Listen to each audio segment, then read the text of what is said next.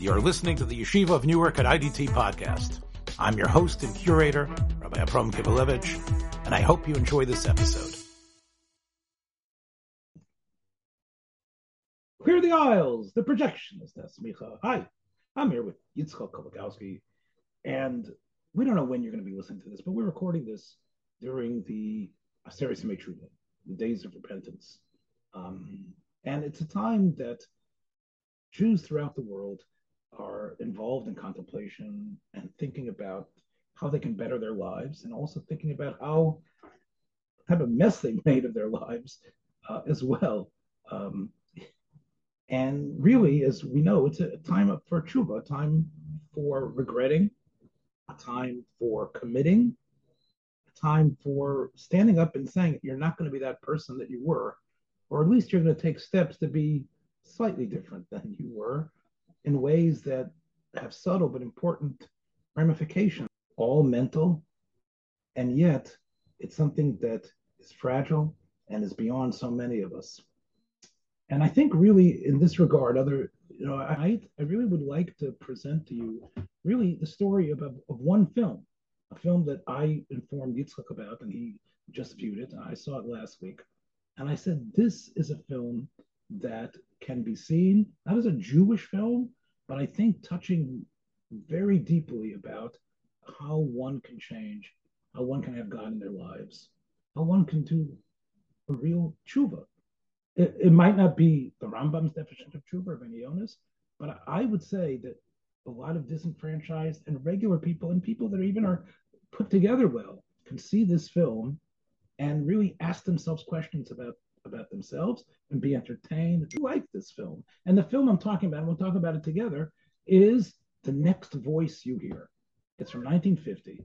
Um, the, o- the only thing that is prestigious when I'm going to tell you about the film, well, there's two and a half things prestigious, and one isn't really wasn't prestigious at the time. One thing that was prestigious about it was that it was directed by William Wellman, who had been directing films from the Simon on, a number of, of, of wonderful classics. And the producer was someone who was wielding a lot of power at the time. Was very well known, uh, Dore Schary. Uh, that was the producer. And as we know from the book that he wrote about this film, of the making of this film, uh, we know that he was more than just, ah, okay, this is a, a project that I got. He was involved in this film uh, from, as we say in Hebrew, Tipcha, from Aleph to Tov. In fact, he wrote a book about this film, at the making of this film, um, that's available free for anybody who's interested in it. And again, the film from 1950 is um, The Next Voice You Hear. It's a black and white film. And I said those are the two prestigious things. The this very important producer, uh, Dore Schary, and um, William Wellman, who of course uh, had directed the original uh, the original uh, Star is Born, and really had been uh, involved in was the was the first I think one of the first uh, directors to win an Oscar because he was the director of Wings, which you know I think was the first year the Oscar was the half prestigious thing was the um, the female lead in this film, and at the time she was really a bit player, very very much a bit player. This might have I don't know how many films she made before this, but she hadn't been in many. Uh, she wasn't exactly a looker, and she didn't really fit in. I mean, again, she was sort of like a you know uh, a Miss Plain Jane, every every girl type of person. Um, and and this was Nancy Davis, who later you know became a lot larger than just a movie star. She was the first lady in the United States for eight years. And we know Yitzchak, I'm not sure if you're if you remember, she wielded a lot of power in that White House. Um, and Nancy Davis uh, wields a lot of power in this film as well, and she plays uh, she plays a very central part. It's a film that Dore Schary um, had been working on uh, as a way to really bring a religious message um, to a mass audience in a way that was entertaining and thoughtful and would have people talking about after they left the film. Not in the religious message like Ben Hur, which is basically a message about the greatness of Christianity. Uh, it's you know I, I I feel so guilty watching Ben Hur. Um, because it really is so pointed towards a, a, Christian viewpoint and how Jews, a lot of Jews are involved in making of it, but how Jews should be involved in, you know, in, in, in the glory of what Christianity brought to the world. Um, this film, it, it, clearly has a Christ, Christian perspective, but and it ends with a with a quote from the Gospel of John. Uh, uh, but it begins, interestingly, with a quote from Shmuel, from Sefer Shmuel, about how it was a time when the word of God was yet was not known, when people, when prophets didn't arise. And the film is about a typical. I mean, the, the Hebrew is is yakar. It was it was expensive. It was valuable. You know, it was rare. It was rare. rare commodity. Yes, yes. There, there were there weren't Nevi'im everywhere, and and this film takes place in what later, in Spielberg's world and other worlds, became typical America. It's interesting because the 1950s, um, Los Angeles was was coming into its own, but maybe it's because of production costs that Schary wanted to keep down. He filmed in Los Angeles, in a Los like like in the heart of the city, which today would have been a suburb of L.A. Made in 1942, called Joe Smith All uh, American which also had, uh, I don't think Whitmore was in it. And that's, of course, the, the, the, main character of this film, of course, is James Whitmore, who plays Joe Smith. His wife, as I mentioned before, Nancy Reagan, uh, oh, she wasn't, I don't know if she was Reagan yet, but Nancy Davis. Um, and they have one son. Uh, the son is actually played by a, a very um, you know, amazingly competent boy called Gary Gray. Um, I don't know how many films Gary made, um, but he was. He, I think he did a. I think he did a. Yitzchak was saying that he was really uh, impressed by his acting here, uh, and he was. He really wasn't an over cute moppet. He really was seemingly a, a 12 year old boy. At least that's what it seemed to me. And interestingly enough, there's they are expecting their second child. So here we have this nuclear family, as it came to be known, and the husband, played by James Whitmore, is works in an aircraft company, an aircraft, uh, an aviation company that produces airplanes. Now, of course, this was an industry that was booming uh, during World War II, and perhaps as World War II was over, uh, perhaps it was in somewhat in decline, or maybe they maybe there was even a greater need to try to uh, still outpace what had been done. But he works in an air an aircraft factory, um, and he's frustrated in his job. He has a number of friends that he goes bowling with, perhaps plays poker with, but he's someone who's frustrated that he's not getting ahead. Part of the reason he's frustrated is because he has another child on the way. And the film, although I don't know if it uses the word pregnant or not, but it's clear that she is um, uh, they're expecting another child. That's very obvious in the very beginning. Um, and that's really, it really hovers over the whole film, the fact that there's going to be the birth of another child soon. And that way, again, it sort of like portends a, somewhat of a Christian, Christian message. But all of that is giving Joe, played by James Whitmore, quite a bit of angst. And he takes it out in many small ways. On one hand, he's a loving father, he cares about his son, he cares about his wife. Uh, they are amorous even with each other up to a point. But he's frustrated. Frustrated his job. He feels he hates his boss. Um, the son is picking up, and, had the movie been made 20 years later, uh, there would have been curse words that the boy would have said because he picked it up from his father. Again, the Hays Code uh, didn't allow that, but you almost get the sense that uh, that you know, that's what the idea was that he was cursing out his, his, his boss. And he's still upset, of course, that his son is using those type of words at home, words that he picks up from his father, who, who brings his frustrations home. Um, and these frustrations aren't just at, at, his job that he brings home. He, he he's frustrated as he drives to work. Um, there's a number of very they spoke to me quite a bit, um, and and you Yitzchak as well. I know are, are often in a rush to get someplace, um, and as is he. And he's rushing because he doesn't want to be late because he's got a boss that's going to be on his case. And he pulls out of his driveway um, with such intensity and no regard really of the other people.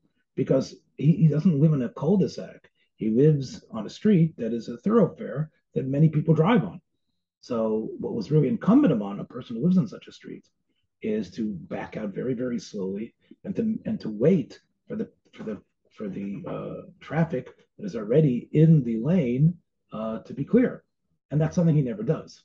And the film actually has uh, a spot where he pulls out.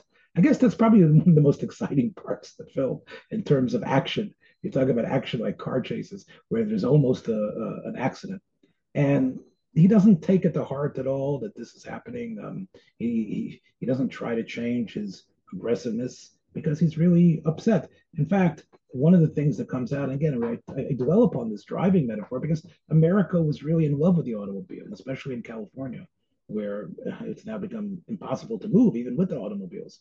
But it's clear that you know he'd like to get a new, fancier car, and his frustrations with the car are, are the starter doesn't work. There's a, a lot of his self frustrations are taken out in the car, and the car is almost like a symbol of of, of what he considers his own flaws um, as a person. How he's he feels he is good enough. He feels he should be gutting ahead, and he's not. And you know, and because of that, he bristles at that.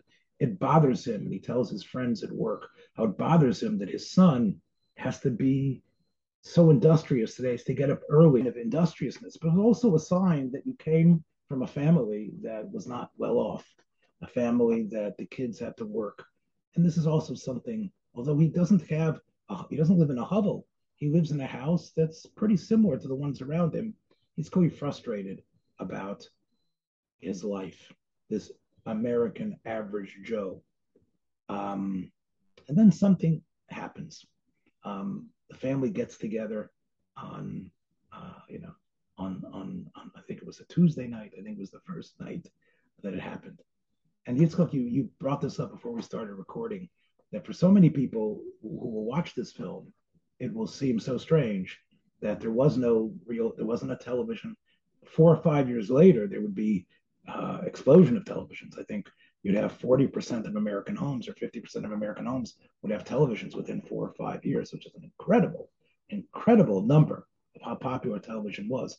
But at this time in 1950, although there were uh, the Dumont, um, Dumont network and other networks that, that now are just part of part of um, the curiosity of what television was, were really just startups. Some of them in LA, some of them in New York, but throughout the world, radio was still king, and and radio programs were something that um, the family listened to.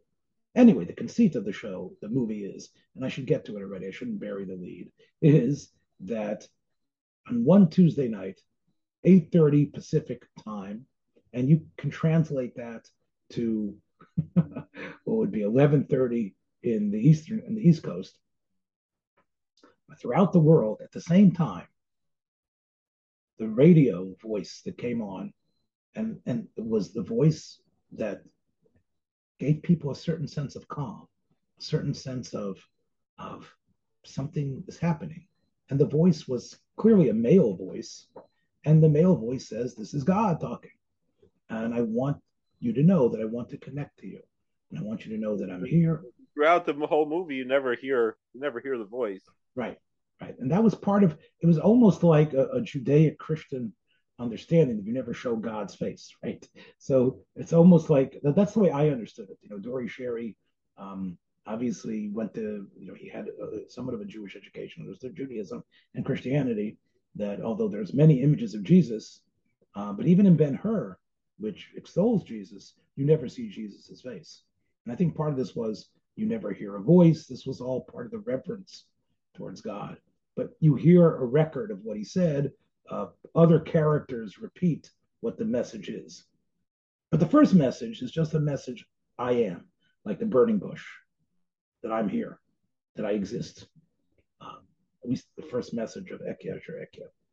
And the response of the world at the time um, is it's a hoax. And you, you well didn't didn't intend to make a hoax when he did the War of the World. That was just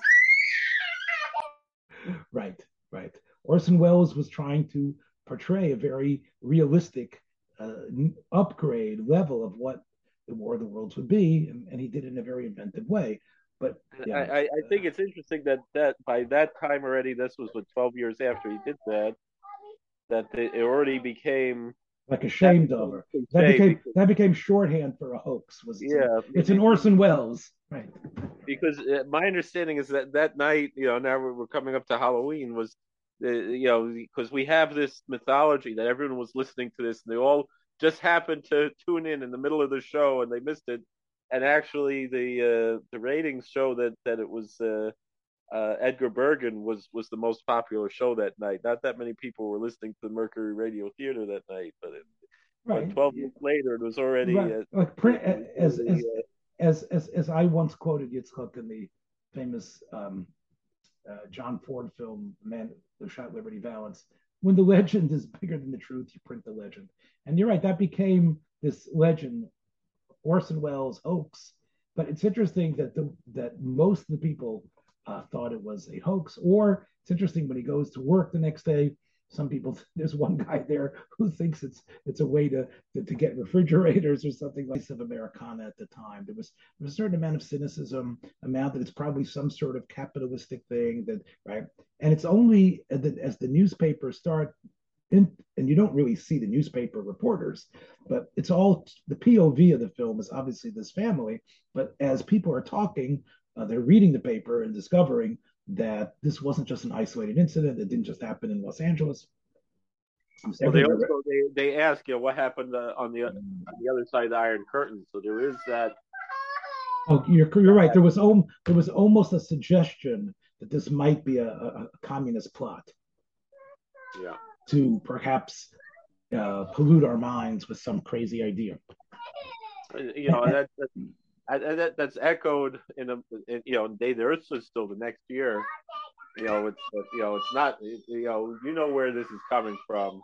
Right. You know it's coming from them it's coming from right right. And and that was the, again so it's either you know a cynicism or, but the, to accept that somehow god should take over you know the airwaves and communicate to humanity with the means that humans had created. Humans had created a means that could be used to have a worldwide message, the radio.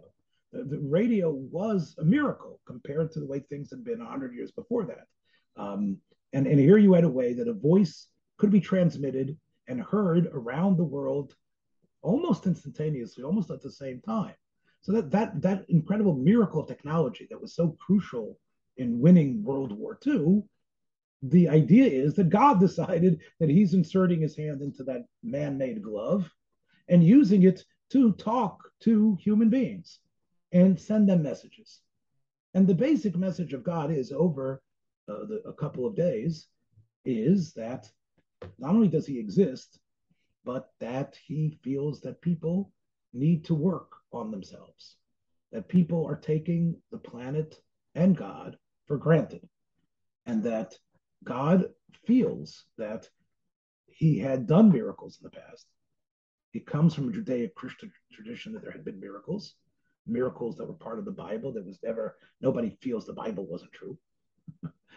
um, but that the miracles of today need to be miracles that are recognized, we say in rabbinic language, that are melubash b'derech that they are, as the Ramban Uh, says consistently in his commentary on Chumash that that is part of one our, our, our great purpose is to recognize that there is no difference between the miracle of the splitting of the sea or of the sun rising or of a human eyesight or the earth opening up and swallowing a band of, of rebels.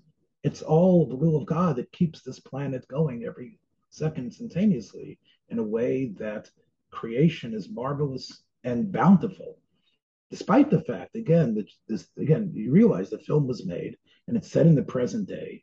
It's set in the time of five years after Hiroshima, um, after the, the the horrors of the concentration camps were known, the millions of of people killed just in battle, and of course the others that were gassed and, and, and shot.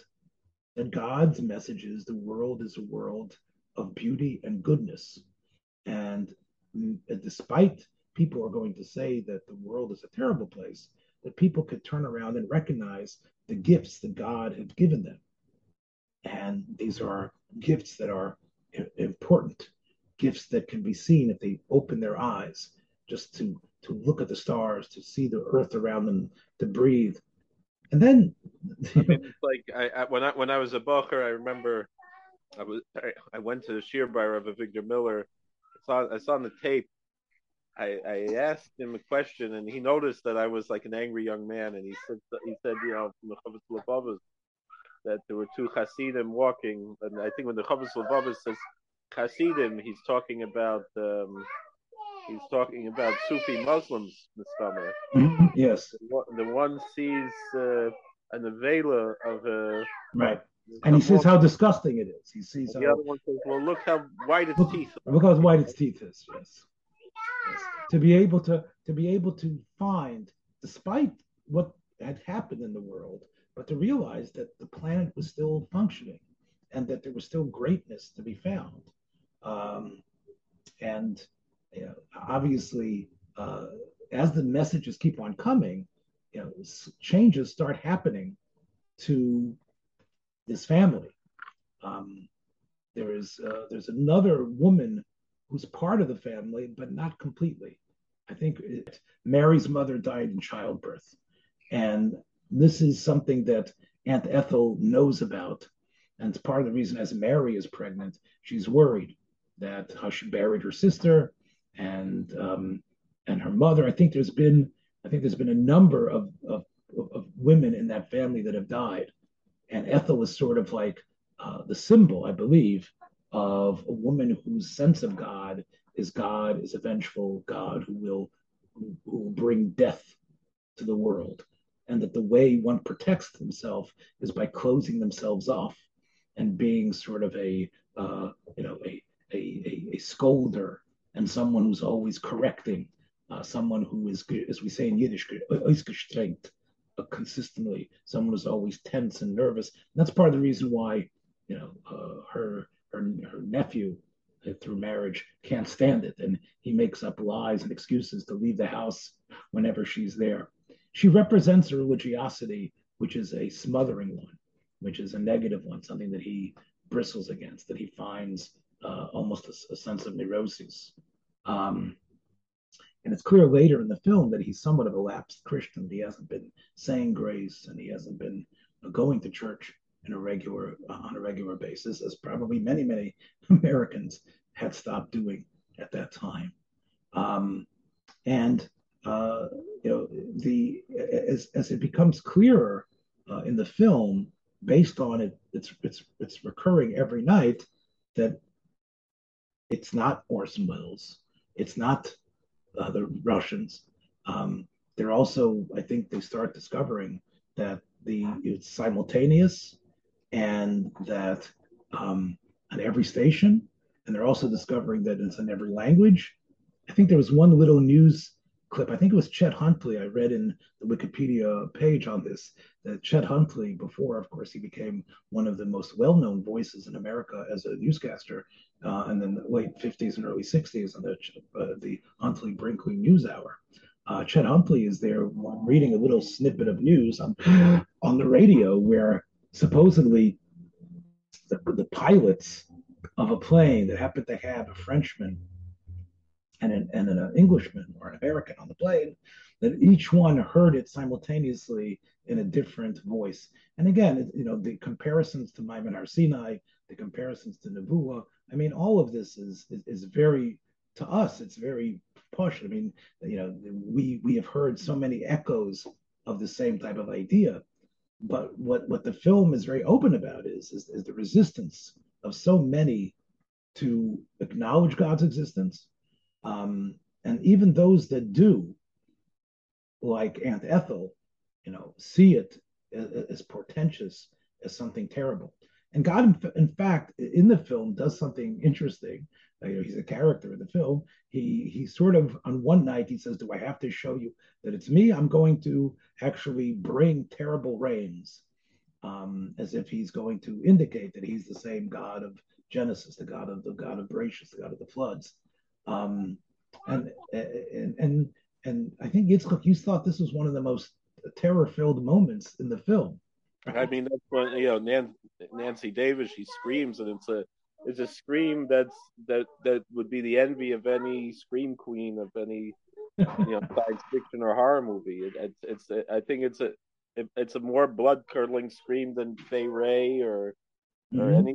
And, and and really, what is she scared of? She's scared that that that God is going to take out His vengeance on the world. That there is a Creator. The fear that there's something bigger and greater than all of us.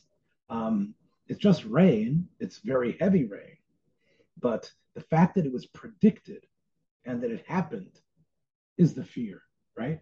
It's not so much the the the, the rainstorm is so incredible, but rather the fact that it of, it came on the heels of the recording, and therefore what she's really scared about is that there is a God of such power, despite the fact that she has growing within her a human being, right? Which is one of the film really is very open about that one of the greatest miracles of all is the is the fact that the species continues to live and exist and that human beings are able within themselves to to to to imitate god in that way um, so you know i think you're right about the nancy reagan character the nancy davis character. She isn't the stock you know you know madonna like mother who's just full of sweetness who's just full of positivity. She has a, a i wouldn't say she has an edge to her but I, I don't know if she's you know if she's if she's so full of of of, of you know uh,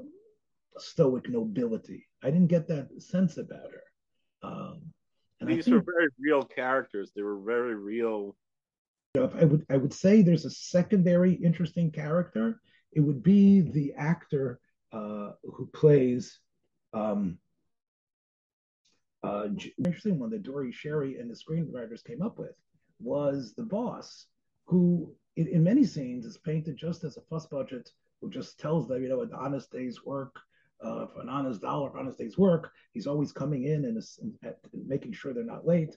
Um, he happens to be a neighbor of Joe, of Joe Smith, but he doesn't show any friendliness. He doesn't try to uh, come over and, and, and and be any sort of nice guy to him. Uh, surprisingly, and this comes up later in the film um, when Joe mentions to uh, his son Johnny about delivering papers to Mr. Brandon. He says Mr. Brandon's all right. of course, uh, that's not Joe's opinion. And Mr. Brandon, indeed, seems to be someone who can't stand the fact that everybody's talking about what's going on with the God from the Bible talking. And as you pointed out in a conversation to me, it was strange that here's this man uh, quoting the Psukim and Mishle about Lake on the Moa also, that, you know, go learn from the ant how you have to be industrious. It was people were much more biblically literate in that time. Even someone who had had no connection to any religion, they they all knew the Bible. They all probably read it. Right. But, but what's interesting is you get the sense that Brannon represents pure capitalism, uh, holding on for dear life. Um, and it's interesting, of course, that, that this goes back to what we talked about two weeks ago in the Rod Serling film, Patterns, that Joe wants his job. Joe wants Brandon's job, and he has no Rahmanas on Brandon. In many ways, he he wishes Brandon would die. He wishes Brandon would just be out of his way. Right? The film is pretty open about that, and Brandon says that to him in an exchange. He says, "I when they're not at work, he says, I know what you want. You want me. You want me out." He says, "I'm going to hold on to dear life for this job." So in many ways, you know, Brad, this dynamic between the two is, you know, the classic dynamic of the, of the younger person wanting to uproot the older people, and the older people, instead of you know just quietly letting the younger people you know take their place, they hold on uh, and, and and actually double down. In, in, many ways, I you know you would think that he's sort of like a, Scrooge, a Scrooge character uh, that God needs to somehow change.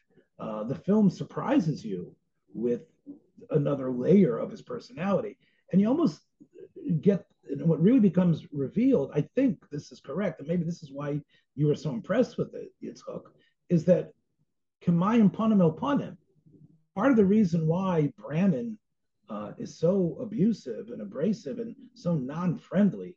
And and he and, and, and Joe says, why can't you be friendly? Why can't you, right? And he says, I don't have to be friendly.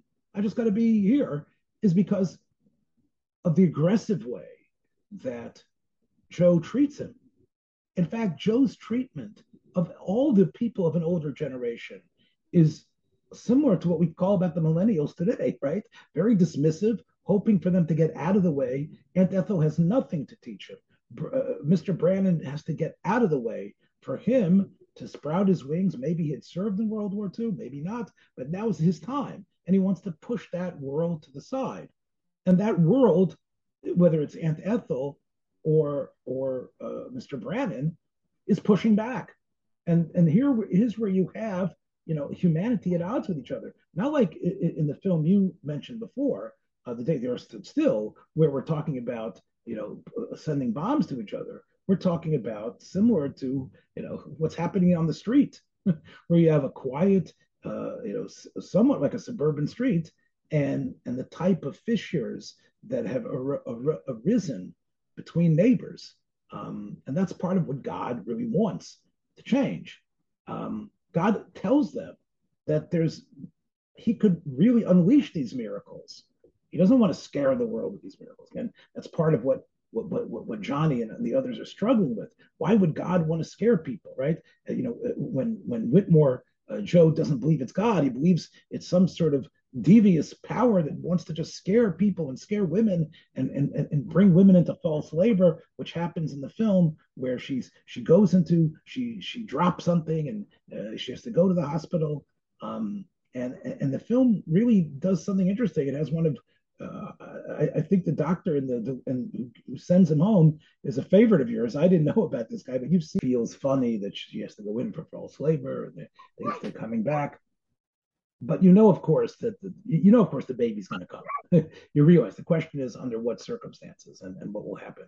Um, and the uh, you know, as we as the days continue, the messages from God become the miracle is the miracles that you have.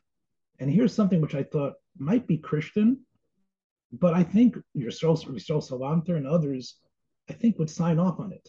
That there's there can be the miracle of of human interaction where you don't expect it, where you can use the gift of the Ruach Memalela, the, the spirit of God within us that can connect to others through speech, to be able to forge relationships, to be able to turn enemies into civil uh, neighbors, uh, the ability to to make the world better through communication between each other, the the, the ability that we have to to change each other by degrees, by by bettering a family dynamic.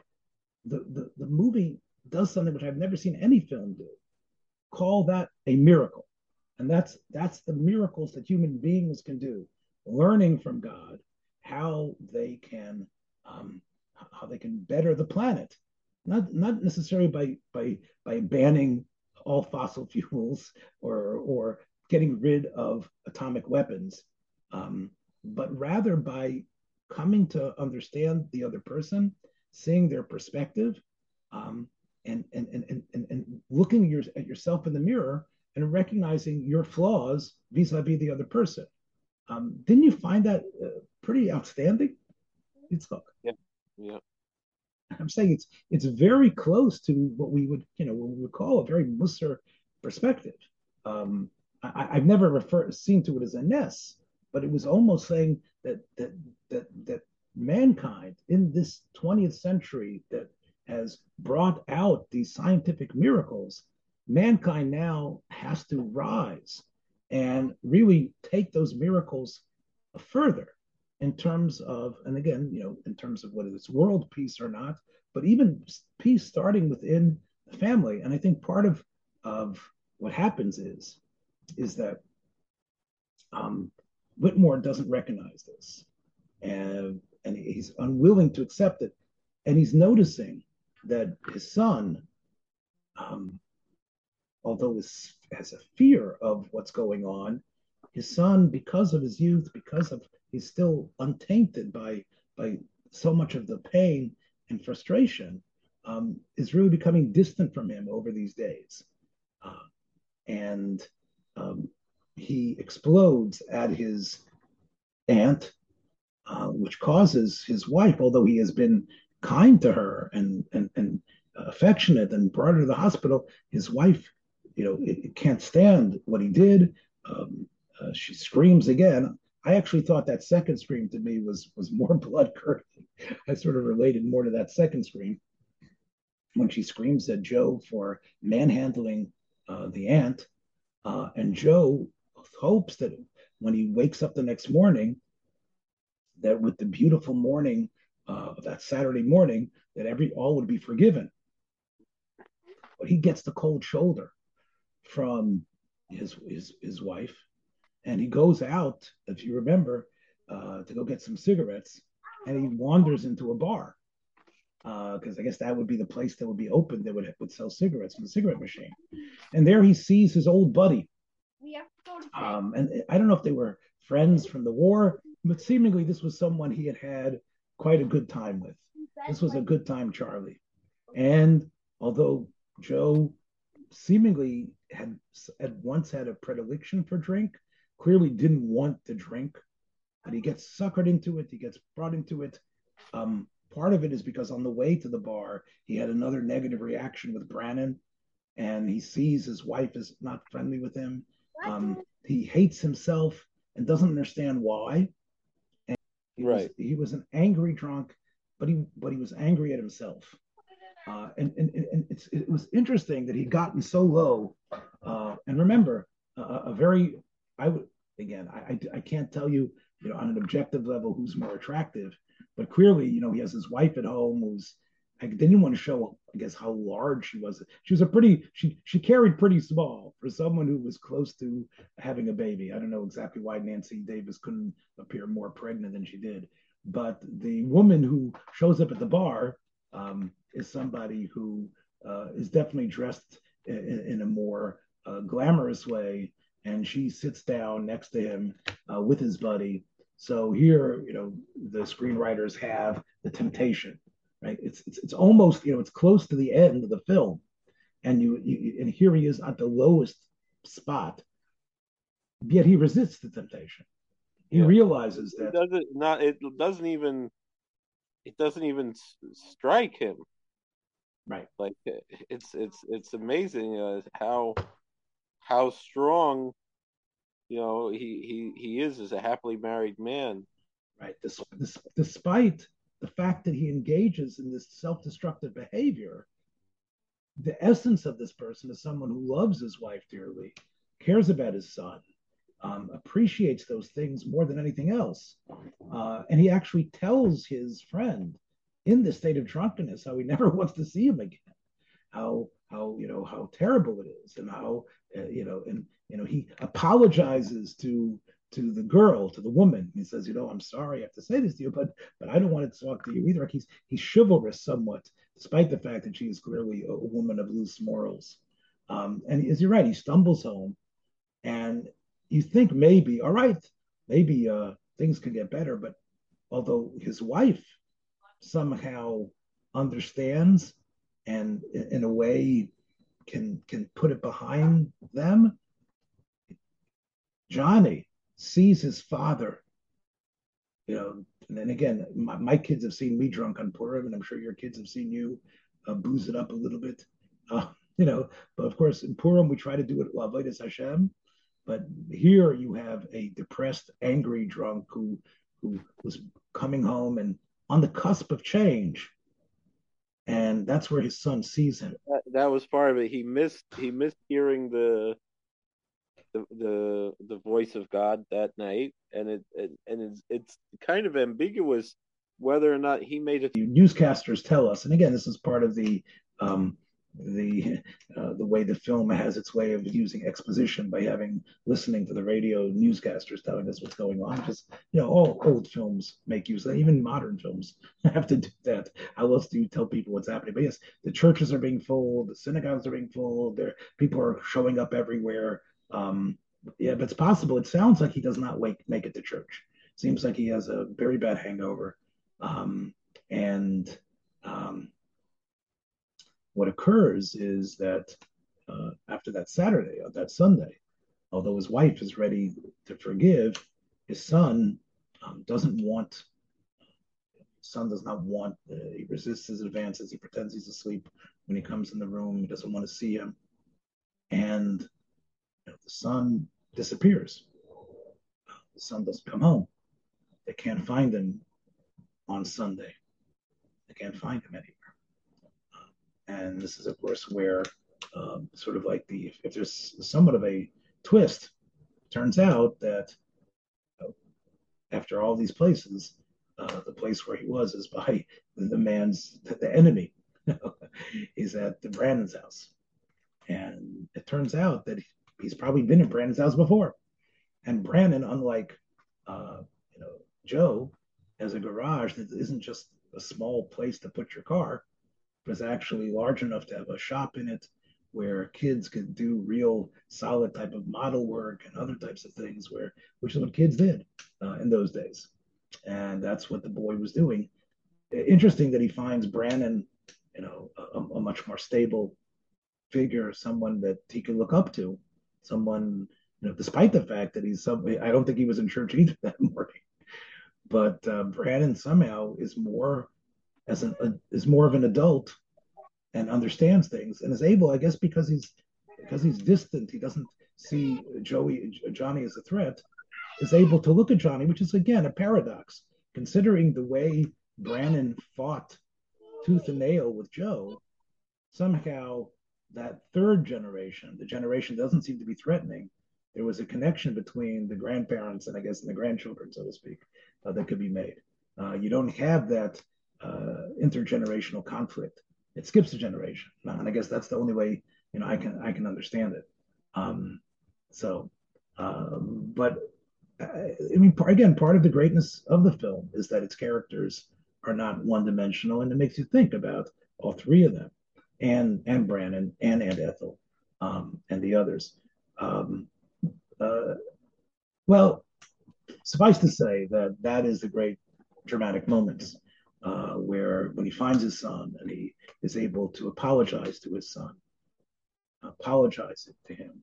Um, you know, unlike you know Hugh Beaumont, who with the Beaver, you know, where the father spouts such great wisdom. Um, you know, here's a father who who asks his son forgiveness, who really think the big Monday night uh, to be the night of somehow even a greater revelation. Now the whole world finally believes because everyone knows it can't be anything except God. And they're waiting for God's message. And the churches and synagogues, the mosques, everybody is waiting wherever their house of worship is, their homes. And of course, it's silent. That's the again. To me, you knew. Did you expect there to be another message, Yitzchak, when you were watching it? No, I think that was pretty obvious that that was right. The build-up indicated. I guess that's the one little cheap point is like you know the priests talk among themselves and they sort of figure out well of course it's the seventh day we know god rests on the seventh day um, but i think it's, it's it's really more than that it's really the idea that okay now i've shown you now you know you guys do it right um, you, know, now it's the time for you to be god's partners as look again and it was it, you know the, the film i think could have been cheap about this the film could have been very christian and could have had the first day being Monday, and then the seventh day would be Sunday. But they actually push it. Um, they push it in a way that the seventh day is um, right. It, the first day is Tuesday, so the seventh day is Monday, a very proud Jew till the end of his life, marrying a Jew, being buried as a Jew in a Jewish cemetery in Long Branch, um, somebody who I think you, when you did some research on him today, you discovered he had been involved in a number of projects where Jews feature prominently, uh, plays, uh, the Zaidi and the Zulu, um, which um, and, he, and he was a playwright as well as a producer. He was know. person, uh, and seemingly a person of, of very good character. And I think you know he, as a Jew, did not want to make a film. Uh, he recognized his Christian audience, but I think this was something specific that Monday, right? Now, of course, uh, you can imagine that the, the last shoe to drop, of course, is the baby, and um, and I think the film really, you know, does a, a great job of bringing the father and son together at the hospital. In other words, normally you assume in those days that you know it was it wasn't a time of natural childbirth. The fathers did spend their time in the waiting room, right, waiting for the babies to be born, for someone to come in and tell them what had happened, pacing up and down, right? You know, which didn't happen in this film. He sort of was just like either sitting in, in tense or, or or or just wiped out. But here in the last fil- scenes in the film, he's actually in the um, waiting room with his son because his son is snuck into the car and his son wants to be part of it. He doesn't. He doesn't. He doesn't fear um, childbirth anymore. As much as he's heard stories about the potential of death occurring in childbirth, um, and, and he, he loves his mother so much, but he wants to be there. And it's sort of an act of an adult, uh, you know, coming into somewhat of an adult responsibility is they both wait together, uh, you know, uh, giving each other support, waiting for the child to be born. And of course, it's a girl. So, you know, you have the family, you know, put together. And, and again, that is, it, it, again, you can't get cornier than that in terms of being the miracle of birth, you know, the miracle of, of new life in the world. You know, this is sort of like the, you know, the, the, the, the code of this, of, of this film. So before um, turns on its head expectations of of God. Yeah. Uh, right. In other words, you know, God isn't just you know you know this mean guy is going to get it or he's going to change. Um, he's not this guy you thought he was.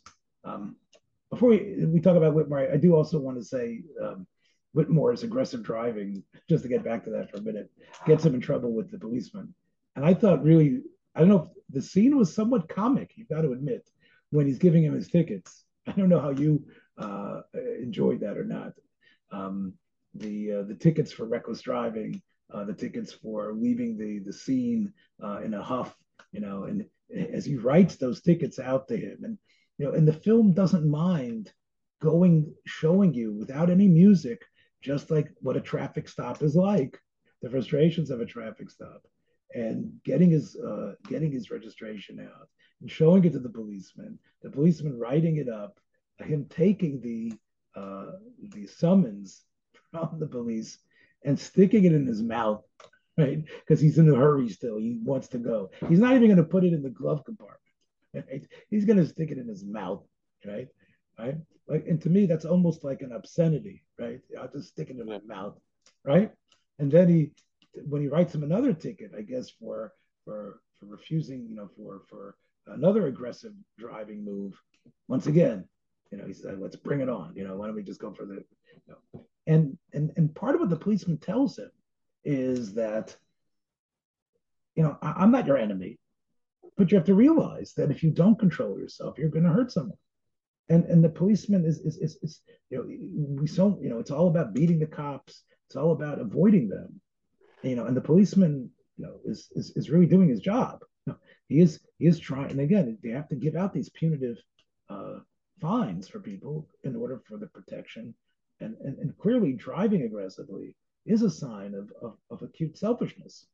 Um, and that is something which you know surprises people when you tell them that, that how selfish you become.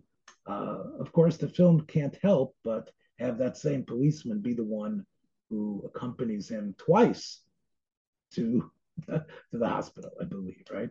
The first, the false labor, right? He stops them on the way on the false labor too. Remember? For a second, because I said he carried the film. The striking similarity to a younger Spencer Tracy is really something, right? It's almost like you know Spence was getting a little bit long in the tooth, and here comes Whitmore really taking the same type of roles that Spencer Tracy would take. I don't know if Whitmore studied Spencer Tracy's mannerisms or not, but it was re- it's it's it's quite eerie, isn't it? Yeah, yeah. The, here here he was because you know uh, uh, in them you didn't you didn't see Spencer Tracy, but in this you saw Spencer Tracy. Spencer Tracy was actually in a film called A Guy Named Joe, which is about uh, an airman who dies and you know his soul is still drifting around and stuff like that. Um, yeah, uh, but again, in the 40s, Tracy could still play an everyman by by 1950, Tracy because of his ill health, because of his drinking and other things, you know, Tracy got old very, very quickly. Um, you know, and, and he he already was playing like like you know, Bad Day and Black Rock. You know, he plays a, a doesn't play just an everyman. He's already a, a, person of older authority, and you're scared of him. Um, so I think you know Hollywood was looking for someone who wasn't a, didn't have matinee looks, uh, someone who you could relate to, and someone who could who could be believable as an everyman. Uh, you know, I think Gary Cooper uh, too much nobility, you know, too much stoic power. Uh, we talked, of course, about Cary Grant and others. Who was Cary Grant is sort of like the uh, the the you know the the, the ultra megawatt uh, every guy. Um, you know, you know, this is you know today we talk about Jimmy. You talk about Jimmy Stewart. Uh, he, he doesn't. He has. He's in many ways. You know, he he lacks Tracy's charisma, but I think that's perfect here. You know, he doesn't have you know a Jimmy Stewart like um, uh, sort of like likability. I mean, you don't really like this guy, do you? Right? I don't know. I didn't. Um, you know, Whitmore's character. You're not really supposed to relate to him in a way that you're rooting for him. I mean, you re- you, you relate to him because he's he's he's normal. He's, he's right. You know. He he he's not Jimmy Stewart uh, whether it's Jimmy Stewart being angry in, uh, in his westerns that he was making at this time. He, he's almost like an early Homer Simpson or Al Bundy, you know, like right, you know, like right. The, the dysfunctional, real American father. Whitmore, let me start this again. James Whitmore had a, a, a wonderful theatrical career, which he took really across the world as as a one man show as playing Will Rogers. You know, Hal Holbrook, I guess, who's another sort of like uh, actor, sort of, the, of that mold.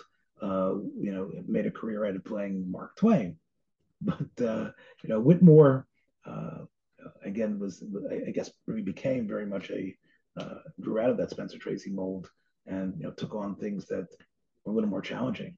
Um, and you know, I, I, you wouldn't call him one of the great movie stars of Hollywood, but I think this was a film that probably, you know, probably couldn't have been, couldn't have made it without him. I think he was. I think he is the irreplaceable piece of this film. Um, yes, before we close off tonight, let's talk about how what film I think was spawned out of this film, and that I think is Oh God, right? It, oh God is it's not a remake, but it it has a lot of the same themes to it. Now I don't know. I know Chava loves the film, um, and um, here, I think the film is is one of the few um, uh, films to star John Denver, uh, the who of course uh, well, he also loves John Denver, so it's uh, right.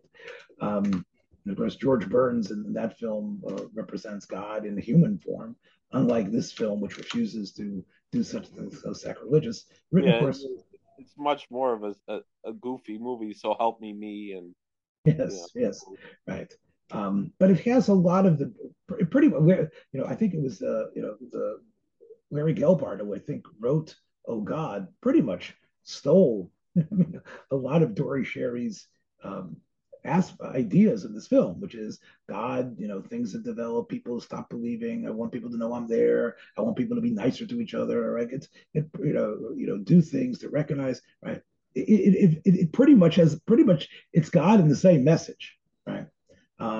Uh, but it's but oh God, although it's funny, putting God in the form of an old man who can do anything, and using John Denver as a person who will come to believe, and also talking about similar like this film, um, a comment on mass media, which the film is. I, I think if you stack both of these films together, uh, I think that this is this uh, uh, the next voice you hear is is clearly superior in terms of how it gets you to think about God in your life and tshuva. Whereas I don't think oh God does. Now Chava might disagree. I think Chava should see both films, and, and she should she should let us know. A little interesting footnote, which only is sort of a Kivelevitchian both films. Uh, Jeff Corey is the rabbi in uh, Oh God, where they have a convention of of rabbis coming together and you know, starting to figure out and what rabbis and priests and others trying to figure out what's happening. Uh, Jeff Corey is the rabbi, and in this film, Jeff Corey plays a buddy at the uh, at the plant who he goes out bowling with or hanging out with. So it's interesting that Corey was in the original and what I would call the, basically a remake of, of that film. I, I think it's a, I'll say it better, Yitzchok. I don't believe the film could have been made uh, when Oh God was made. Um, I think we talked about how um, you couldn't have such an overtly religious message um, at that time. Uh, you you had films, and, and if you remember, in Oh God, uh, Burns as God references The Exorcist. Remember, he says you could believe, you could believe in, in in a girl being taken over by a devil, but you can't believe that there's actually God in the world. That's something that's that's so strange. And I think it's a sorry commentary about how jaundiced the world became. Most profound parts of the movie was where when he puts his foot onto the gas or onto the, uh, the starter. The in other starter. words, right when he when he when he when he puts his foot on the starter in a in a slow in a slow fashion, in a in a more relaxed. So he first he first asks, "Well, is this a miracle that's supernatural?" And then he realizes, no, it's a nat- it's it's exactly what that Musar part is. That that is the miracle that you're doing things that that by virtue of how you're handling it this is this is going to be better you know this is mm-hmm. you're you're you're making the miracle just by i mean it's almost like a, a, a somewhat of a taoist you know type of a, or even like in, in the Hasidic far i'm talking about bittul like to be mavatal yourself and. And then you get you get out of god's way you know type of thing and and and and, and our and this and in this way it really echoes a film that we highlighted a couple of months ago angels in the outfield where by Paul Douglas uh, becoming a better person, the team wins. When Paul Douglas is a, a bigger Baal Middos, everybody changes. You don't really need the angels to do that. You don't need the, the powers of God to do that. Uh, we, in many ways, shoot ourselves in the foot, or we flood the carburetor with the way we drive and the way we we we, we aggressively. again, you're right. That definitely is all part of how the miracles are in the Dvarim Ketana Miyod of how those alterations in our behavior. 1950, the, that's approximately a little bit over 25 years uh, when uh, Oh God appeared. Um, did we really have a, you know, what sort of world was it? I mean, you have, by the way, if you remember, um, again, you know, he, you have him working in the store, you know, Jerry works in the store, and you have, um, you know, his boss, who, again, so there's there's a lot of that same dynamic there. You have uh, you know, you have his wife Teri Garr, uh, who was sort of a similar type to Nancy Davis, a lot more uh, comic chops than she does, but you know, you know, quite quite similar in, in, in that way. Um, and uh, you know, of course, like I said, it, it, it's it, it's it's it's a lot more ribald. It's a lot more um, goes for the easy laugh. Um, and of course, this film maybe I think part of it what again, yes, it's it's Rahman is that Schary's dream didn't come true. Oh God tried to revive some of that, but the world that I think, like I said, had become jaundiced by that time. Um, maybe it was post Watergate, there was many things, but there was clearly a lot of cynicism and the idea that God exists and that God cares and God loves. Um, as opposed to this film, it's almost like, you know, I'm not really around. But if you remember, part of what, what Burns says as God in Oh God is, you know, I don't take care of all the details. That's you guys. I don't take care of every little thing. You know, I basically put the basic thing together and you guys have to do the rest. That's not what this film is saying. God is really in charge of every little thought and everything that's going on. However, the freedom that he gives us is to actually join him. Whereas I think in Oh God, again, I, you can go back to the screenplay and see what Burns says is is that yeah, I created this, but I'm not involved in all the details. I'm involved in everything. Certain things I sometimes pop in and decide to to, to push a button here or there. Um, and you know, it's a much murkier um, vision, you know, in terms of what God really is. And I think this film, by not asking as many questions, and by not like like part of in, in Oh God, part of what what happens is is that you know the the John Denver character has all these points that he wants to try to figure out about what is, and and and and Burns has to answer them, and of course Gelbart had to write those answers in a way that came up with some that made some theological sense. I think this film doesn't ask those questions, stays away from some of those details, but ends up really with a more uh, impressive sense of God and, and, and, and some other things. I think Dore Schary here is sort of ignoring uh, man's inhumanity to man and other things. Um, and he's really zeroing in on on on, on the minutia of life and the glorious aspects that, that surround that minutia. Yeah, I mean, um, after seeing this, there's there's a movie that I, I, I mentioned to you that I haven't seen. I know it's available very easily streaming. That has a very similar theme. It's called Red Planet Mars with with uh and it's not as it's known as being not as good of a movie as this. And but it's a very similar story where there is a voice coming on the television and it's coming from Mars but in the end it winds up that's the voice of God. I I haven't seen it. I've heard of it. Very strange type of a movie but it's it's uh there there are certain... the film today if this would be made would be made by a Christian film company like yeah. Zondervan or something like that. You know, the people who made the One Line, The Witch in the Wardrobe. This film would be made totally and marketed uh, for you know a Christian audience, and it, it's really telling that because of the touches that to take Jesus out of it, I think that makes it. I think it's palatable for people, even B'nai Torah, to see this film and to ask, is there more? Is Tshuva demand more? Would you call Joe about tshuva? Um, how does the Torah differ? Um, how similar are things? Um, why doesn't the Rabbanu Shalom show Nisim Gluyim as Manazeh? So I think the film is really, again, you know, we try not to be preachy in this uh, discussion between us. You know, it's we have smicha, but we don't really, you know, emphasize that we're rabbis.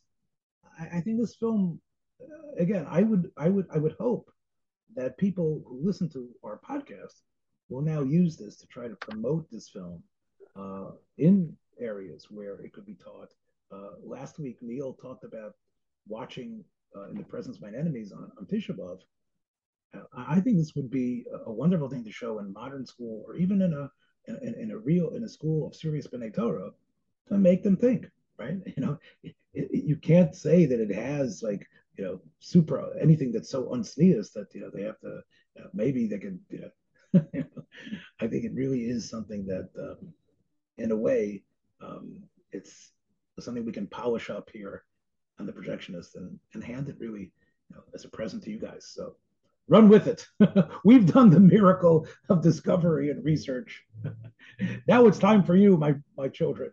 Go forth and spread the word with the next voices that you hear. All right, my friends. Hopefully, you'll hear both of our voices again next week. Watch out. Thanks for joining us for another episode from the Yeshiva of Newark at IDT Podcast. Be sure to subscribe on your favorite podcast app so you don't miss a single episode.